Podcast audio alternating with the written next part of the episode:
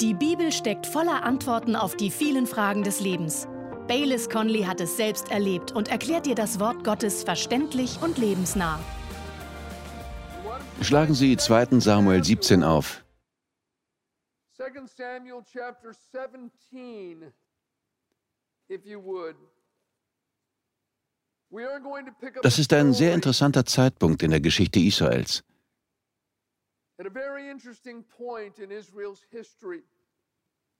David war der König von Israel Und er hatte einen Sohn namens Absalom.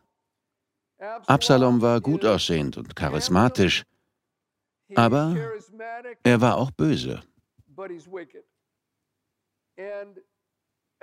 Er brachte die Menschen dazu, sich von David ab und ihm zuzuwenden.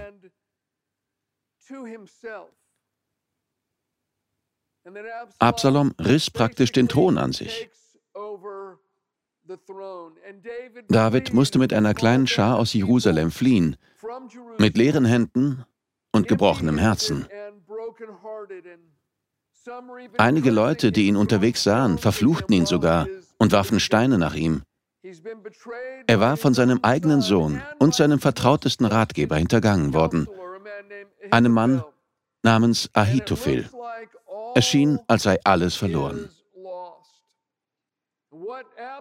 Davids Sohn Absalom sammelte alle Krieger aus ganz Israel um sich und jagte David nach.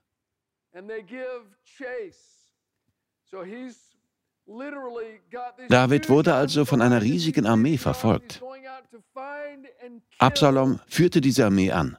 Er wollte seinen Vater finden und töten. Lesen wir die Geschichte in 2. Samuel 17, Verse 27 bis 29. Und es geschah, als David nach Mahanaim gekommen war, da kamen Schobi, der Sohn des Nahasch, aus Raba, der Stadt der Söhne Ammon, und Machir, der Sohn Amiels, aus Lodabar, und Basilai, der Gileaditer, aus Roglim. Betten und Becken und Töpfergefäße, Weizen und Gerste und Mehl, geröstete Körner und Bohnen und Linsen und geröstetes und Honig und Rahm und Schafe und Kuhkäse brachten sie zu David und zu dem Kriegsvolk, das bei ihm war, zum Essen. Denn sie sagten sich, das Volk ist hungrig und erschöpft und durstig in der Wüste.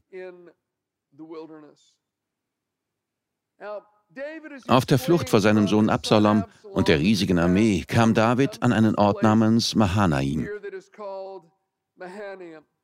was wörtlich Heerlager oder Lager der Engel bedeutet. Es beschreibt wörtlich einen Ort, an dem ein Engelsheer lagert.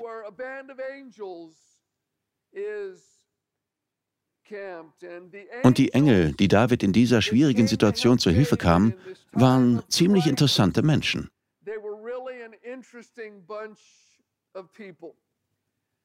Zum einen gab es da einen Mann namens Schobi. Er war der Sohn des Nahasch aus Raba vom Volk der Ammoniter. Schobi war von David zum Statthalter über die Ammoniter ernannt worden. Er war ein jüngerer Bruder aus der königlichen Familie von Ammon. Sein älterer Bruder, Hanun, hatte einen Krieg mit Israel angefangen.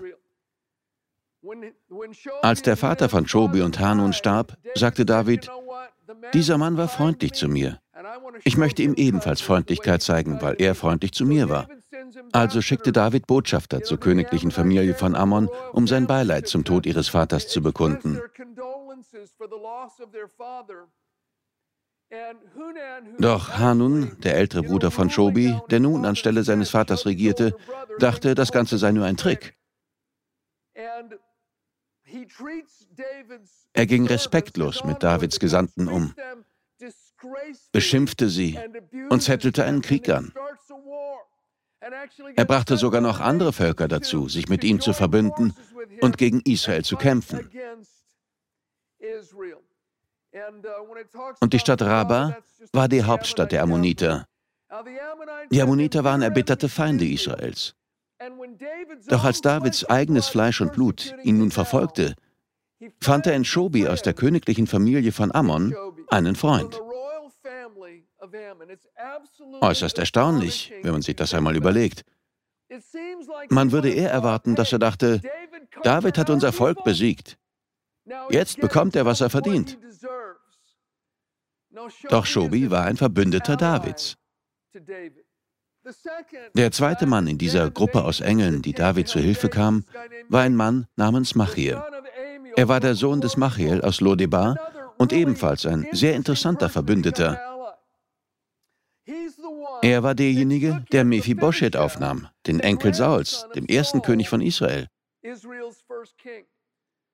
Ohne dass es jemand wusste, hatten David und Sauls Sohn Jonathan ein Bündnis miteinander geschlossen und einander versprochen, sich zu lieben und sich um die Nachkommen des anderen zu kümmern. Doch Sauls Familie hasste David. Sie dachten, David sei ein Thronräuber. Dann wurde Jonathan getötet und David dachte, das sei das Ende der Familie. Er bestieg den Thron. Doch als er nach Jerusalem in den Palast kam, floh in der Zwischenzeit der Rest von Sauls Familie, ohne dass David das wusste. Sie dachten, David würde sie alle töten. David, der Thronräuber, würde sie alle hassen. David würde sie vernichten. Wie sich später herausstellte, hatte Saul einen Enkel, ein noch ganz kleines Kind namens Mephibosheth. Er war der Sohn von Jonathan. Und als seine Amme ihn nahm und hinauslief, um zu fliehen, ließ sie den Jungen fallen. Er wurde so sehr verletzt, dass er für immer behindert blieb. In der Bibel steht, er war lahm an seinen Füßen. Sie flohen alle nach Lodebar und versteckten sich dort. Machir, der Sohn Amiels aus Lodebar, wurde zu ihrem Beschützer. Doch eines Tages kamen Wagen nach Lodebar und Davids Diener fragten, wohnt hier jemand namens Mephibosheth? Als Machir das hörte, dachte er, jetzt ist es vorbei mit Mephibosheth. Sie fanden ihn und brachten ihn in Davids Palast. Doch anstatt ihn hinzurichten, sagte David, Mephibosheth, du wirst an meinem Tisch sitzen, wie einer meiner Söhne. Du gehörst jetzt zur Familie. Und er gab ihm alle Güter seines Großvaters Saul zurück, behandelte ihn wie einen eigenen Sohn, als sei er ein Mitglied der königlichen Familie und versprach, sich den Rest seines Lebens um ihn zu kümmern. Machir musste gedacht haben, das hatte ich nicht erwartet. Vielleicht stimmt all das gar nicht, was ich über David gehört habe.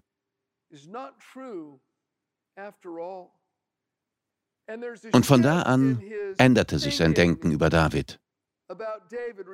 Sein Respekt und seine Bewunderung wuchsen und er wurde zu einem Verbündeten, einem der Engel Davids. Vielleicht gibt es auch in Ihrem Leben jemanden, den Sie abgeschrieben haben, weil Sie denken, er sei ein Feind. Es ist nicht immer klug, das zu tun, mein Freund. Denn nicht alles, was wir über andere denken, ist wirklich wahr. Kommen wir zur dritten Person in diesem Lager der Engel. Sein Name war Basilai. Das bedeutet wörtlich eisernes Herz oder Mann aus Eisen. Basilai war 80 Jahre alt und er kam, um David zu helfen. Eine Frage. Was, wenn Absalom gewinnt? Warum das Risiko eingehen? Ich meine, es sah aus, als sei es für David vorbei. Absalom hatte ein riesengroßes Heer dabei. Es sah aus, als hätte David keine Chance. Man könnte denken, Basilai, was soll das? Warum genießt du nicht einfach deine letzten Jahre? Warum wirfst du an diesem Punkt deines Lebens noch alles weg? Du riskierst das Erbe deiner Kinder. Du wirst vielleicht alles verlieren, was du für deine Kinder, Enkel und Urenkel erreicht und erwirtschaftet hast. Doch dieser Mann war ein Mann aus Eisen. Und er wurde für David zu einem Engel in der Bedrängnis. Ich möchte Ihnen heute ein wenig mehr über Eisenherz erzählen. Über Basilai, diesen unerwarteten Verbündeten, der David in der Not beistand. Im weiteren Verlauf der Geschichte wurden Absalom und seine Armee besiegt und David konnte nach Jerusalem zurückkehren. Kommen wir zu 2 Samuel 19, Verse 32 bis 34. Da steht, und Basilai, der Gileaditer, kam von Roglim herab und ging mit dem König über den Jordan, um ihn am Jordan entlang zu geleiten. Basilai aber war sehr alt, ein Mann von 80 Jahren. Er war es, der den König versorgt hatte, als der sich in Mahanaim aufgehalten hatte, denn er war ein sehr reicher Mann. Und der König sagte zu Basilai, Du geh mit mir hinüber, ich will dich bei mir in Jerusalem versorgen. Das war ein sehr großzügiges Angebot. Komm mit nach Jerusalem, iss an meinem Tisch, genieße den Überfluss des Palastes. Doch hören Sie, was Basilai antwortete. Er sagt hier einige erstaunliche Dinge. Verse 35 bis 40. Doch Basilai sagt zum König, wie viel sind noch die Tage meiner Lebensjahre, dass ich mit dem König nach Jerusalem hinaufziehen sollte? 80 Jahre bin ich heute alt. Kann ich da noch zwischen Gutem und Bösem unterscheiden? Oder kann dein Knecht schmecken, was ich esse und was ich trinke? Oder kann ich noch auf die Stimme der Sänger und der Sängerinnen hören?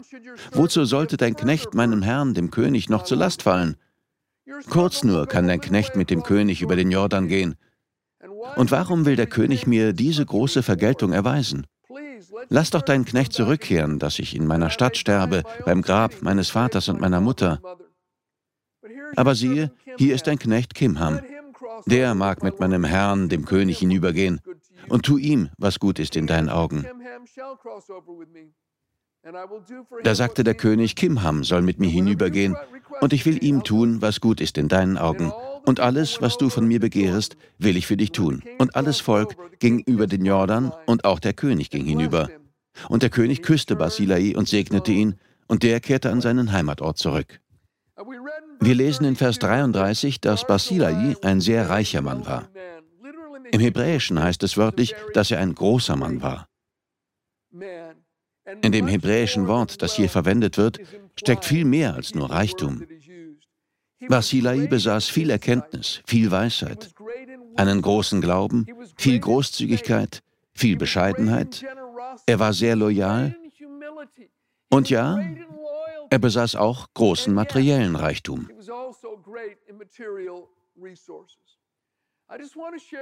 Ich möchte Ihnen ein paar Dinge zeigen, die mir in dieser kurzen Geschichte aufgefallen sind. Sechs Dinge, die mir bei Basilei aufgefallen sind und die ihn zu einem großen Mann in der Bibel machen. Erstens, er hatte viel Besitz, aber er hatte dazu auch ein großes Herz. Ein großes Herz. Ihm war bewusst, dass Gott ihn gesegnet hatte.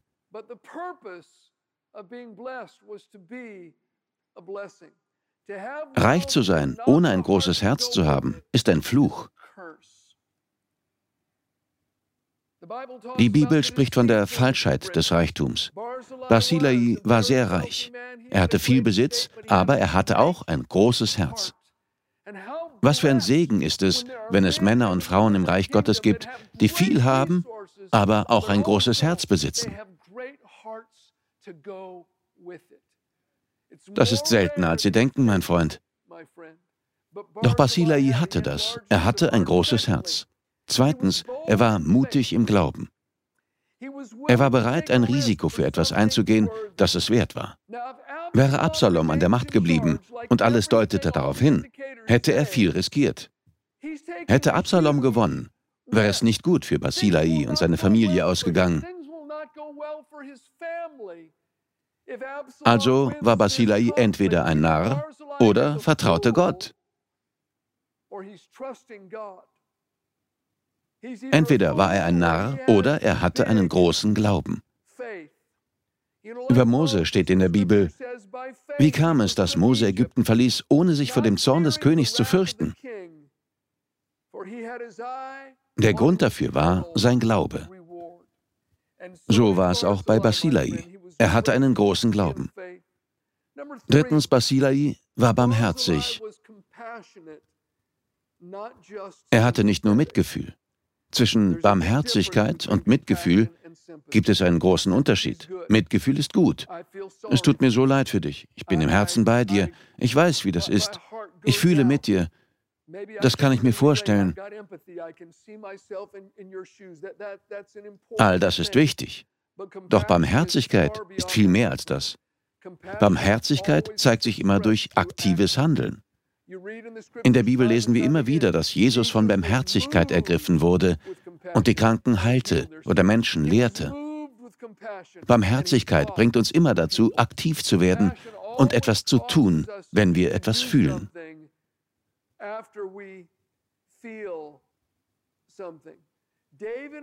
David und seine Männer waren müde, hungrig und mutlos. Basilai erkannte das und handelte. Das ist Barmherzigkeit.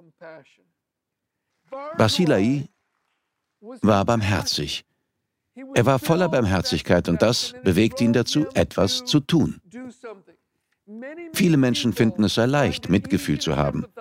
Und manchmal sind wir stolz auf uns, wenn wir echtes Mitgefühl für eine Situation oder mit leidenden Menschen haben. Doch ich glaube, dass wir uns fragen sollten, Herr, sollte hier aus meinem Mitgefühl Barmherzigkeit werden? Denn Mitgefühl allein ändert noch nichts. Aber Barmherzigkeit schon. Manchmal kann selbst der kleinste Akt der Barmherzigkeit viel verändern. Das vierte, das ich bei Basilai sehe, ist, dass er sich seiner eigenen Sterblichkeit bewusst war und offen darüber sprach.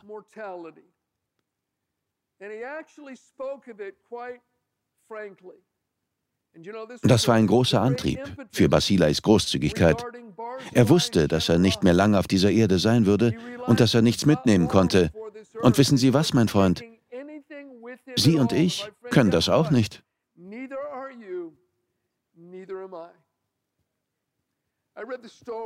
Vor Jahren habe ich eine Geschichte über W.A. Criswell gelesen, den Pastor der First Baptist Church in Dallas. Er saß einmal im Flugzeug neben einem bekannten Theologen, einem Professor an der Uni, und Criswell wollte sich eigentlich nur mit ihm unterhalten. Er war ein in der christlichen Welt für sein Bibelwissen sehr angesehener Mann. Nach einer Weile fingen sie ein Gespräch an. Doch dann erfuhr Criswell, dass der Mann gerade seinen Sohn verloren hatte. Er erzählte Pastor Criswell davon. Er sagte, er kam mit Fieber von der Schule nach Hause. Wir dachten, es wäre nur eine dieser Kinderkrankheiten, aber es war eine sehr gefährliche Hirnhautentzündung. Wir brachten ihn zum Arzt. Aber der Arzt sagte, wir können nichts tun, Ihr Sohn wird sterben. Und der Professor sagte, ich hielt die Totenwache am Bett meines Sohnes. Es war mitten am Tag. Die Sonne schien. Aber ich merkte, dass sich die Gedanken meines Sohnes umwölkten und er nicht mehr viel sehen konnte. Er fragte, Papa, es wird dunkel draußen, stimmt's? Und ich antwortete, ja, es wird sehr dunkel, mein Sohn. Er fragte, dann muss ich jetzt schlafen, Papa, oder? Und ich sagte, ja, es ist Zeit zum Schlafen. Und er erzählte, dass sein Sohn vor dem Einschlafen immer sein Kissen in eine bestimmte Position schob, die Hände an eine bestimmte Stelle legte und dann seinen Kopf auf die Hände legte. Das tat er auch jetzt. Er schob sein Kissen zurecht und legte den Kopf auf seine Hände und sagte, Gute Nacht, Papa, bis morgen. Dann schloss er für immer die Augen und ging in den Himmel. Danach drehte sich der Theologe zum Fenster des Flugzeugs, schaute hinaus und sagte lange nichts mehr. Schließlich drehte er sich wieder um und schaute Pastor Criswell an. Heiße Tränen strömten ihm über die Wangen. Und er sagte, ich kann es kaum erwarten, bis es endlich morgen ist. Dieses Morgen wird für jeden von uns kommen. Sie werden nicht immer hier sein, mein Freund, und ich auch nicht. Vor ein paar Tagen habe ich einen Freund beerdigt, den ich sehr gut kannte und sehr geschätzt habe. Er war nicht sehr alt. Das Leben ist zerbrechlich. Es ist schnell vorbei. Die letzten Worte des Evangelisten D.L. Moody waren, die Erde zieht sich zurück, der Himmel kommt näher. Das ist mein Krönungstag. Freund, wie Basilai sollten wir an unsere Sterblichkeit denken und dementsprechend leben. Das fünfte, das ich an diesem großen Mann beobachte, ist seine Bescheidenheit. Er bezeichnete sich selbst als Last. Ich will dem König nicht länger zur Last fallen. Als David sagte, komm mit mir in den Palast und bleib bei mir, antwortete er, warum sollte mir der König einen so großen Lohn erweisen? Er war ein großer, anerkannter, wohlhabender und einflussreicher Mann. Aber in seinen eigenen Augen war er gering. Und ich finde, dass ihn das groß macht. Ich mag diese Eigenschaft von Basilai. Ich will dem König nicht zur Last fallen. Warum solltest du mir einen so großen Lohn erweisen?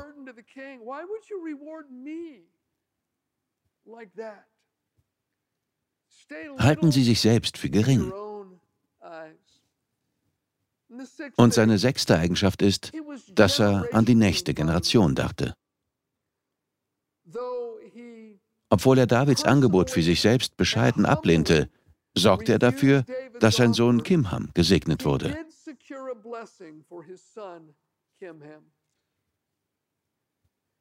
Durch seine Herzenshaltung und seine Großzügigkeit bekamen seine Nachkommen einen Segen, den sie selbst nie erreicht hätten.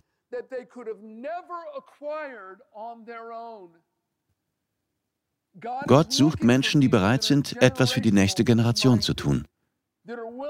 Das ist in Gottes Augen Größe, mein Freund.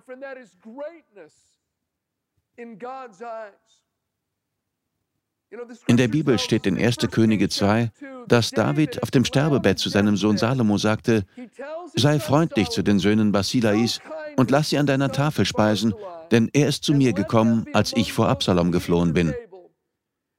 Er sorgte dafür, dass seine Kinder gesegnet wurden.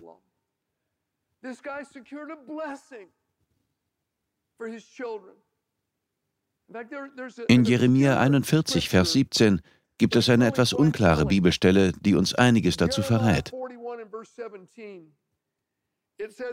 Da heißt es, und sie zogen hin und machten Halt in der Herberge des Kimham, die bei Bethlehem ist, um fortzuziehen, damit sie nach Ägypten kämen.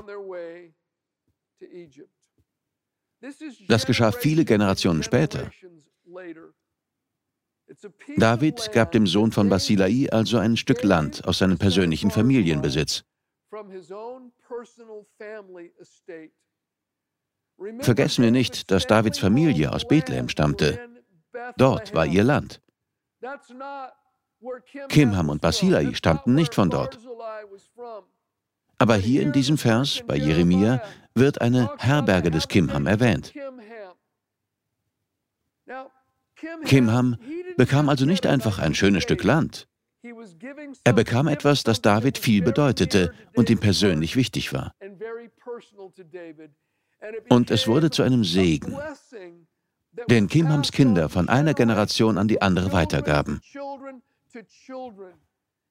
Das ist etwas, das Gott möchte. Wenn wir zeigen, was für ein großes Herz wir haben, so wie Basilai, dieser Mann aus Eisen, dieses eiserne Herz, indem wir barmherzig, loyal, mutig, großzügig und uns unserer Sterblichkeit bewusst sind, dann bereiten wir damit in Gott ein Erbe für unsere Kinder und Kindeskinder vor.